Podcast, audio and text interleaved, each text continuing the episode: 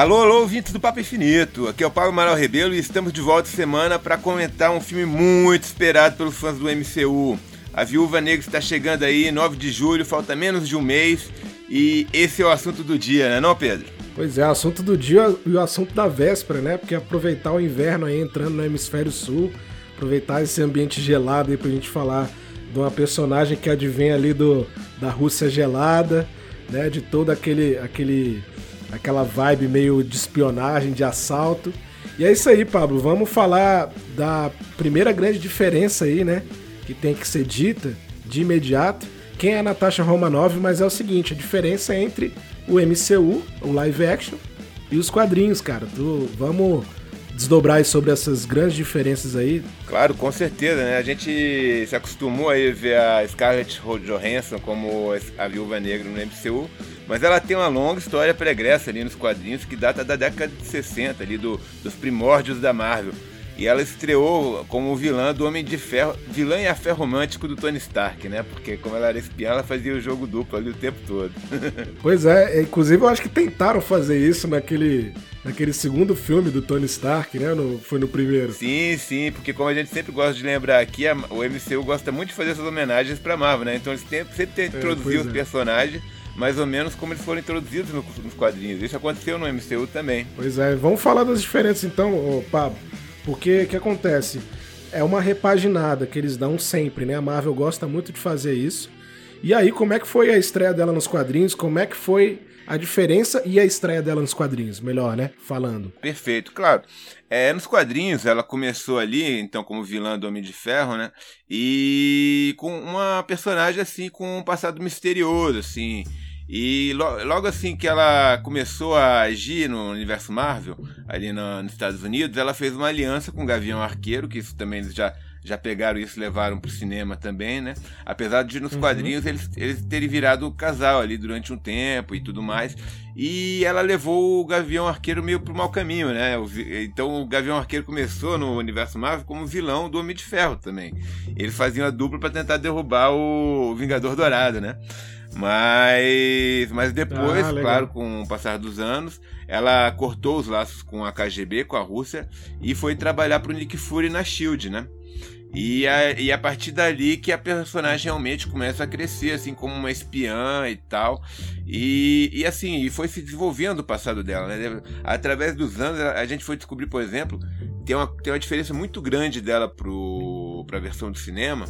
É que, assim, no cinema ela é uma agente super habilidosa, tal, sabe se virar super bem, atirar e luta corpo a corpo, mas ela não tem nenhum superpoder, né? Enquanto nos quadrinhos, ela já é uma das personagens mais longevas, assim, do universo Marvel. Ela nasceu ali, tipo, na década de 20 do século 20, né? Tem uma parada dessa, verdade. Tem uma história, assim, a ver ali com a Revolução Russa e tal, e que talvez ela tivesse uma ligação com os czares antigos da Rússia, mas isso nunca foi muito explorado nos quadrinhos, assim. Nos quadrinhos, ela foi criada por um cara, agora eu não lembro o nome dele, deixa eu ver, Ivan Petrovich,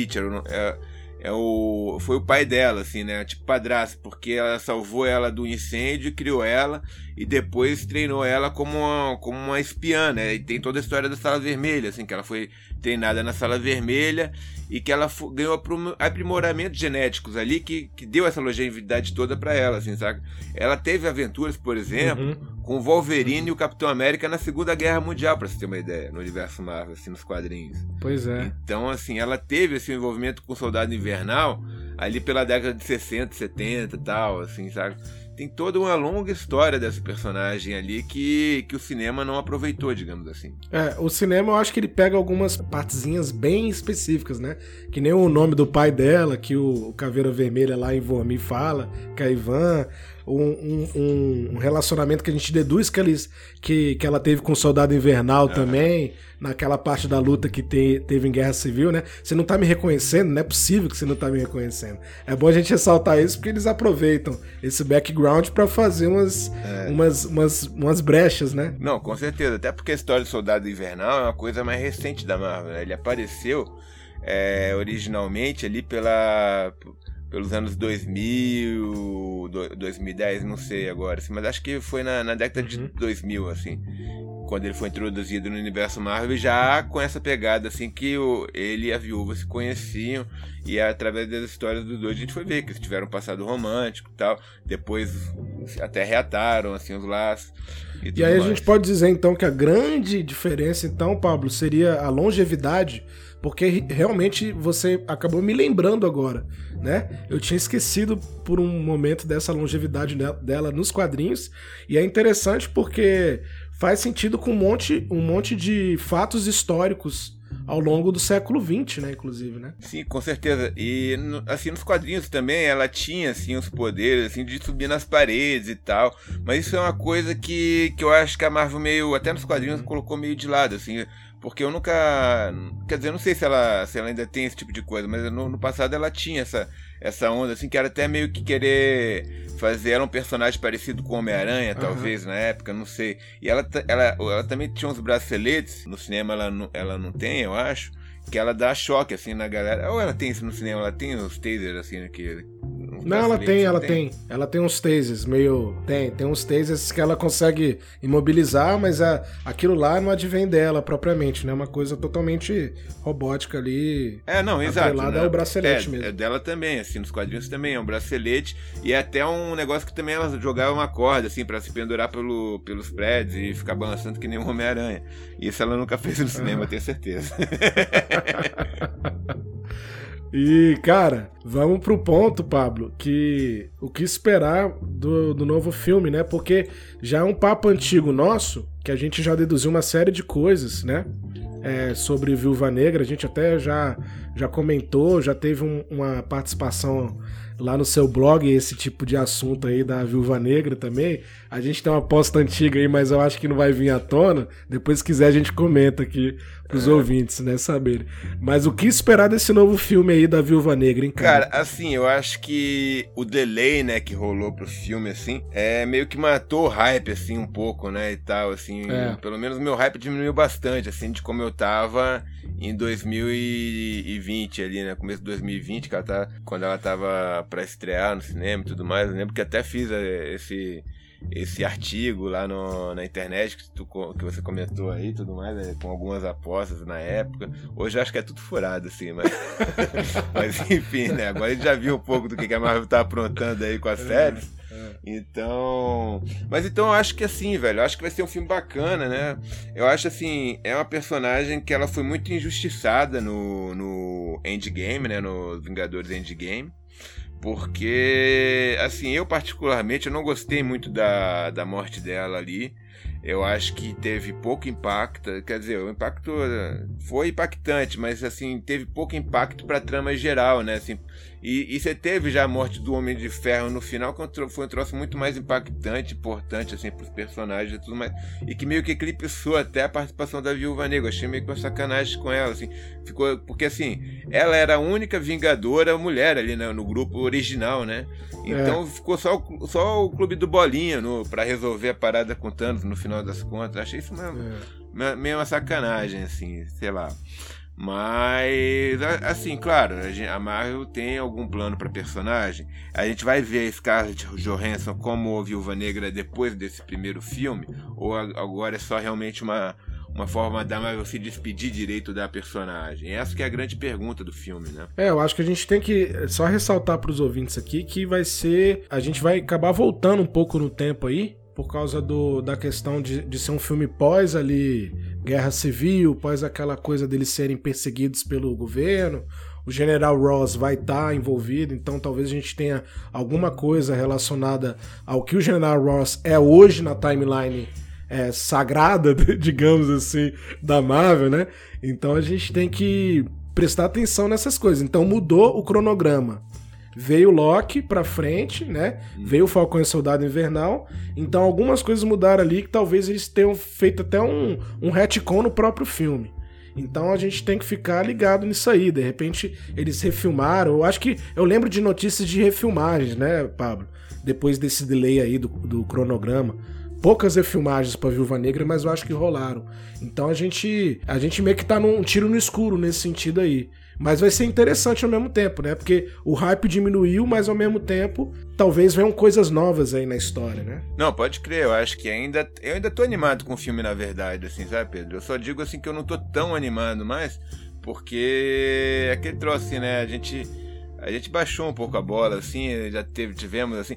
A gente já tem uma noção do que o universo Marvel tá fazendo nessa fase 4, assim. Eu acho que se tivesse uma palavra pra definir a fase 4 do MCU, seria legado. Porque é isso que a gente tá vendo, assim, nas séries, né? Foi o que a gente viu um pouco na WandaVision, com o Visão do lugar ao Visão branco, né? Uhum. E a Wanda aprendendo sobre quem ela realmente é e do impacto que ela vai ter no universo Marvel mais pra frente, a partir de agora, né? Nada mais claro do que o Falcão e o Soldado Invernal, que é basicamente o Falcão assumindo o manto do Capitão América, é a passagem do legado propriamente dita. Uhum.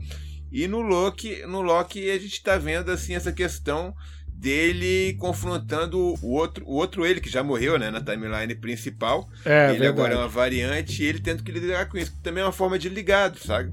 E além disso, ele tá enfrentando uma versão que a gente não sabe, assim, eu não vou dar spoiler de Loki aqui, porque, enfim, acho que não convém.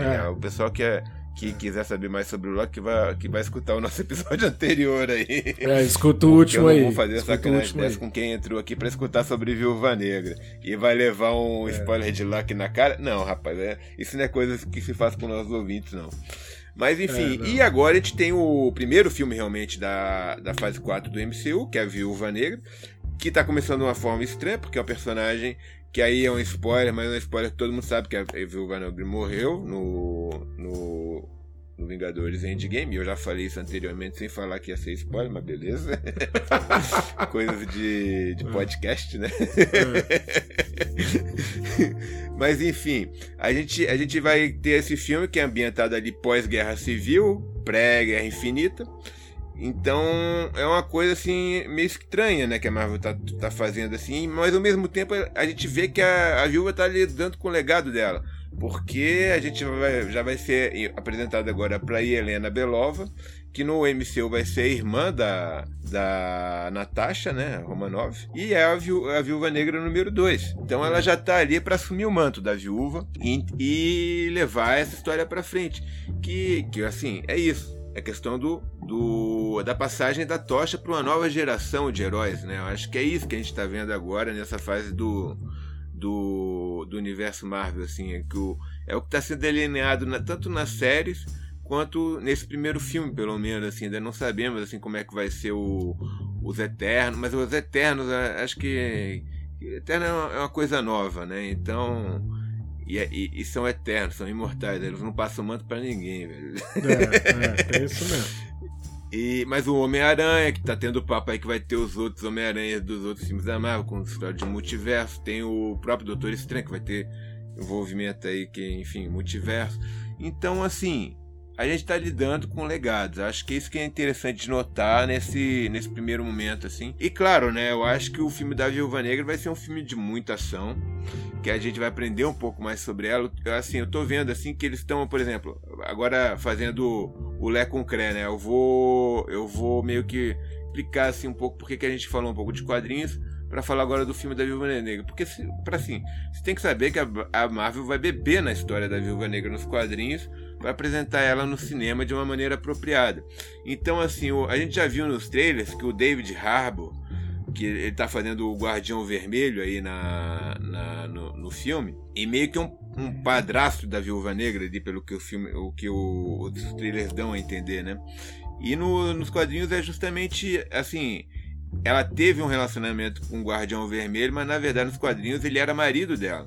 E ela acreditou que ele tinha morrido e, enfim, foi enfrentar os heróis lá nos Estados Unidos. Mas ele ficou vivo e depois virou Guardião Vermelho. Mas de princípio a história dela seria essa. Mas é isso, saca? Assim, tipo, eles pegam a história do Ivan e misturam com o Guardião Vermelho, assim, pra trazer um personagem novo, mas que esteja, assim, com a origem mais ou menos paralela ali aos quadrinhos, assim, né? Tipo, não é a mesma coisa, mas é parecido, assim. Ele tem uma conexão com a Viúva Negra parental, assim, tipo, não é o marido, mas é o pai, o padrasto, sabe? Sei lá.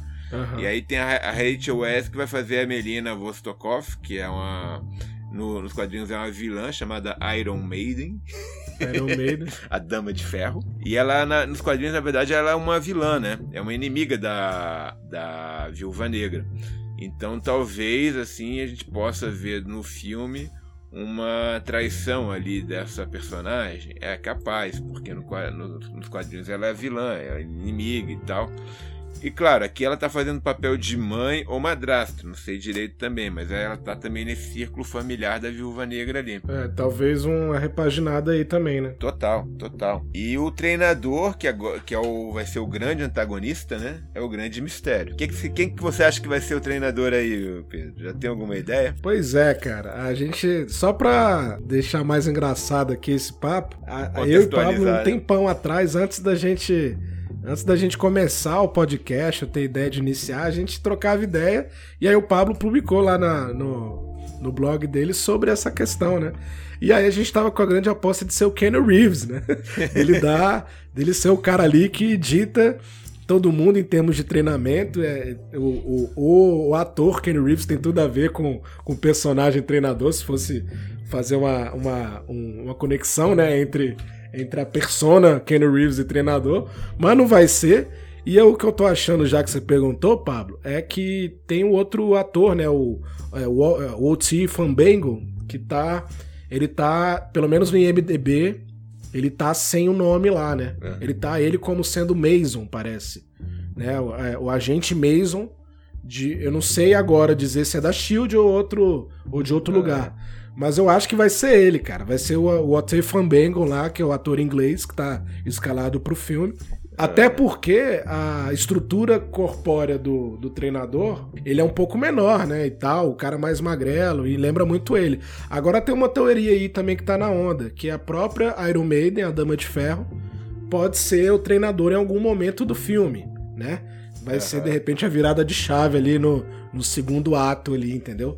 Então, sei lá, o Treinador é a grande surpresa, até porque a gente tem que lembrar que o poder do Treinador, né, entre aspas, aí vamos ver se a Marvel vai repaginar ou não durante a história, é copiar qualquer tipo de movimento, de luta, só observando a pessoa ali, só observando o adversário ali.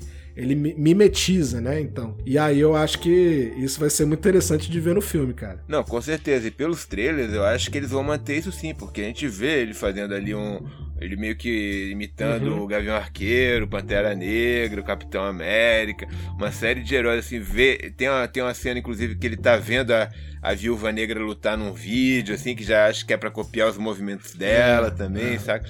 Então tem toda uma questão aí dessa fidelidade, eu acho que a Marvel sempre mantém. É, você falou de legado lá atrás, Pablo, é interessante observar que no traje do Treinador, do Taskmaster, né, a gente não fala esse nome em inglês, mas ele é conhecido como Taskmaster, ele tem várias tecnologias de Vingadores juntos, né, uma com a outra. Então ele tem as garras do Pantera Negra, tem, de repente, aquele óculos, ele pode ter alguma tecnologia Stark, ele usa o escudo, que é meio que imitando realmente o Capitão América, tem o lance do Gavião Arqueiro, da pontaria. Então ele é um cara completo, só que assim, o grande poder dele realmente é imitar em tempo real qualquer tipo de movimento. Eu acho que isso aí vai ser B10 no filme, cara. Eu tô esperando muito ver o Treinador. E eu não queria, aqui ó, isso aqui é uma coisa que eu não queria que acontecesse. Não queria que o Treinador morresse, pelo amor de Deus. Então acho que o Treinador podia, de repente, ser aí o mentor aí de um Thunderbolts no futuro. Alguma coisa assim, já que a gente já viu o que aconteceu lá em Falcão e Soldado Invernal, né? Então, vamos juntar aqui os universos, assim. Os universos não, as linhas narrativas, né? Com certeza. Agora, sim, ainda falando sobre isso, meu sonho de fanboy, assim, sobre a identidade do Treinador, né? Meu sonho de fanboy era que fosse o Keanu Reeves, realmente, porque eu acho que era um personagem que seria muito bem aproveitado como ele, assim, como um personagem porradeiro, né? A gente conversou bastante sobre isso, né, cara? E seria uma grande surpresa, assim, pro final do filme e tal. E poderia ser um personagem que apareceria, por exemplo, no Shang-Chi, como a gente comentou, né, e tal, e em outros lugares. Mas agora, assim, tirando o sonho do fanboy, trabalhando com as informações que a gente tem, assim. Tem duas teorias, velho, que eu peguei, assim, que eu acho que dão pano pra manga, assim, sobre a identidade do treinador, assim. E eu pensei numa terceira, assim, mas é mais fraca. A primeira é que ele poderia ser um clone da própria Natasha Romanov. Ah, sim. Que essa é uma coisa que tá circulando aí na internet e tal, que seria até a forma de trazer ela de volta pra continuação aí do universo Marvel. Né, do MCU. A Scarlett Johansson falando assim, né, que ela, enfim, ela morreu lá, mas ela poderia retornar num outro clone, assim, porque isso já aconteceu nos quadrinhos, assim. Ela teve uma saga aí que ela foi assassinada, ela retornou num corpo de um clone e descobriu que a Sala Vermelha mantinha um laboratório cheio de clones dela, assim, tal, pra quando uma agente morresse, ela retornasse, e aí soube, claro, o controle da Sala Vermelha, né? E aí, Viúva Negra, sendo a Viúva Negra, ela detonou todos os clones e falou, não, agora eu não volto mais. Né? Porque foi a desculpa que usaram ali, essa desculpa vocês não usam mais, sabe? Tipo, isso que o quadrinho falou, assim, basicamente. Porque é isso, né? Pro personagem voltar da morte, sempre se cria uma forçação de barra, assim, né? Uma explicação, assim, que se tornar comum, perde até a graça acompanhar as aventuras do personagem, porque sabe que ele nunca vai morrer. E a Marvel diz que quer manter as mortes ali no universo, ali no MCU, né? Apesar de que também eu já vi uma teoria que o... Quer dizer, eu vi uma notícia aí que o filme da Viúva Negra vai ter a participação do Homem de Ferro, que já morreu também, né? Mas enfim... mas aí a linha do tempo convence, né? De certa forma, né? Convence, velho. Mas a gente não esperava ver mais o Homem de Ferro, né? Mas beleza. A segunda teoria é mais interessante, eu diria, assim, que o treinador seria, velho, também um clone, mas do Soldado Invernal. Seria o Sebastian Stan. Isso seria interessante de se ver. É um personagem que o pessoal já gosta e tal, e sabe que é poderoso, assim, quer dizer... Agora que ele passou pro lado dos mocinhos, o pessoal deu uma diminuída nos poderes dele, né? Porque isso geralmente acontece quando ele é vilão, ele é mais foda do que quando ele vira mocinho, né? Quando ele é vilão, ele bate no Thanos. Quando ele é mocinho, ele apanha de uma velha ali na esquina, ali, saca? De boa. Tipo isso. Mas eu acho que pelo semblante do Taskmaster, velho, eu acho que não é, porque parece ser um cara mais ágil. E o Soldado Invernal, pelo menos na pele do Sebastian Stan, ele é mais robusto, né? Ele é pesadão, né? É um cara de porrada mesmo, assim, não é de ficar dando pulinho pra lá e pra cá. Isso, pode ser algum integrante até, vou aproveitar essa deixa aí do treinador, Pablo, pode ser algum integrante da Guarda Invernal, que é o que a gente vai falar agora, né? Porque é uma coisa que a gente pode esperar aí, algum integrante da Guarda Invernal, de repente, na alcunha de Taskmaster, pra poder fazer a vez lá na Sala Vermelha, entendeu? Da onde eu tiro a terceira teoria aqui, que é coisa da minha cabeça, assim, então não é exatamente um integrante da Guarda Invernal, mas é um inimigo dos Vingadores, assim, que eu poderia, eles poderiam falar que o treinador é um robô chamado Superadaptoide, assim, que nos quadrinhos tem esse robô que ele copia os poderes de todo mundo, assim, que é mais ou menos o poder do treinador, saca? Tal. Então poderia ser, mas aí eu acho, como eu disse, é a teoria mais fraca, assim, e eu não ia curtir muito se fosse essa revelação pra quem é o treinador, não.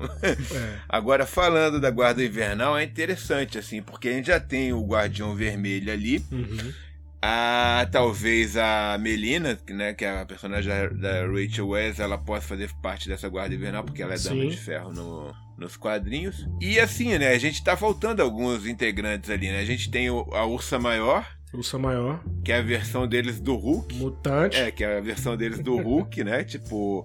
O membro forte para porradeiro do grupo. E o Dínamo Escarlate, né? Que é a versão deles do Homem de Ferro. Que seria interessante ver no filme também. Inclusive, eu acho massa falar do Dínamo Escarlate, porque é o seguinte: a gente já tem um Dmitri do UCM normal. E aí a gente tem dois Dimitris conhecidos, que é o Dínamo Escarlate, e tem um Dimitri que é o Camaleão da parte do Homem-Aranha. Só que o Dimitri que eu tô me referindo é o Dmitri lá, que foi o motorista no filme do Homem-Aranha. Que ele tem pelo menos aquela aparência meio russa, meio ali da Chechênia e tal. E de repente ele pode ser um cara que já deu as caras ali pra poder virar de repente o Dínamo na Viúva Negra e ser um cara mais forte, entendeu? Mais impactante. Então acho que essa teoria a gente podia levantar agora. Cara, assim, se a gente for levantar essa teoria, eu aposto que ele é o Camaleão, velho, porque ele apareceu no filme do Homem-Aranha. É, mas aí a Marvel adora fazer joguinho, né? Pode ser que esse Dmitri... Por estar até de motor ali na Europa naquela época, conhecia muito bem a região, eles foram até Praga, né, de negócio, pode ser um ex-KGB aí, alguma coisa assim, que aí vai se consumar no filme da Viúva, sacou? É, ou talvez o Camaleão esteja um Skrull, né, porque aquela Shield lá tava cheia de Skrull, velho. É, pode ser também. E já explica já explica os poderes dele, não precisa nem arranjar uma desculpa, não, ele é um Skrull, bandido. É. Eu até prefiro que seja outro, porque ele é irmão do Craven, e eu adoro o Craven, né? Então, vamos esperar aí. Ah, o Craven vai ter filme, velho. Tu viu? É, isso? Vai, mas assim, tá no Spider-Verse da Sony, né? Então sim, vamos ver até onde. Mas eu ainda acho que esse Dmitri, que se for aparecer como um integrante da Guarda Invernal, vai ser outro e já tá com a faca e queijo na mão com aquele cara que já apareceu no cinema. Uhum. Mas aí eu te pergunto o seguinte, velho. Qual outro personagem que pode aparecer no filme? Eu acho que é o Omega Red, mas aí a gente já entra naquelas apostas que a gente já tinha antes. Eu tô resgatando isso aqui, dos papos de Telegram e WhatsApp. Assim, eu acho, velho, que o Omega Red tá com a agenda cheia, né? Porque você apostou ele no Shang-Chi, na Viúva Negra. O bicho tá... Falcão e Soldado Invernal. Aí, velho. Qual que é o próximo negócio? No Loki ele vai fazer uma pontinha também, velho. Você pode guardar, velho. É desse cara. Pra mim o Omega Red é tipo o Mephisto, tá ligado? Tô vendo o Omega Red até na parede aqui de casa. Eu acho, velho. Assim, a gente tem que pegar pela trama, né? A gente tem ali o General Ross, do lado dos Estados Unidos, caçando a Viúva Negra. E a gente vai ter o pessoal da Sala Vermelha atrás dela. Pelo que eu tô entendendo, velho, da trama, ela vai girar todo em torno das viúvas negras, né? Porque eles estão preparando toda uma nova leva de... Não sei se são espiãs ou são guerreiros, assim.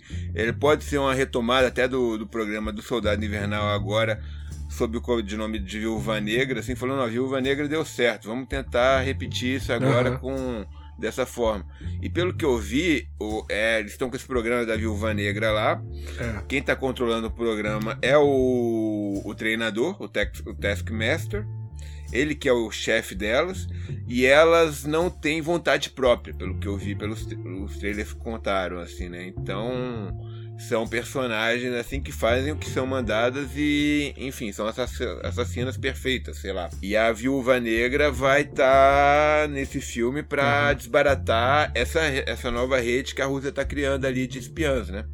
Ou de assassinas, enfim. Então, nesse universo, velho, eu acho assim, a gente poderia esperar uma ponta do Soldado Invernal, mesmo se ele não for o treinador? Talvez, saca? Porque mexe com Rússia, é um personagem que é querido do público e tal. É claro, nesse período a gente sabe que ele tá em Wakanda, né? Sendo curado e tudo mais. Então pode ser uma forçação de barra. E já teve a série também, né, pá? Já teve a série, cara. Soldado Invernal pode ter a ver com Budapeste, que é uma coisa que a Viúva Negra sempre mencionou nos filmes da Marvel, entre ela e o Gavião Arqueiro. Sim, Gavião Arqueiro. Gavião Arqueiro pode fazer uma ponta nesse filme facilmente, saca? Até porque...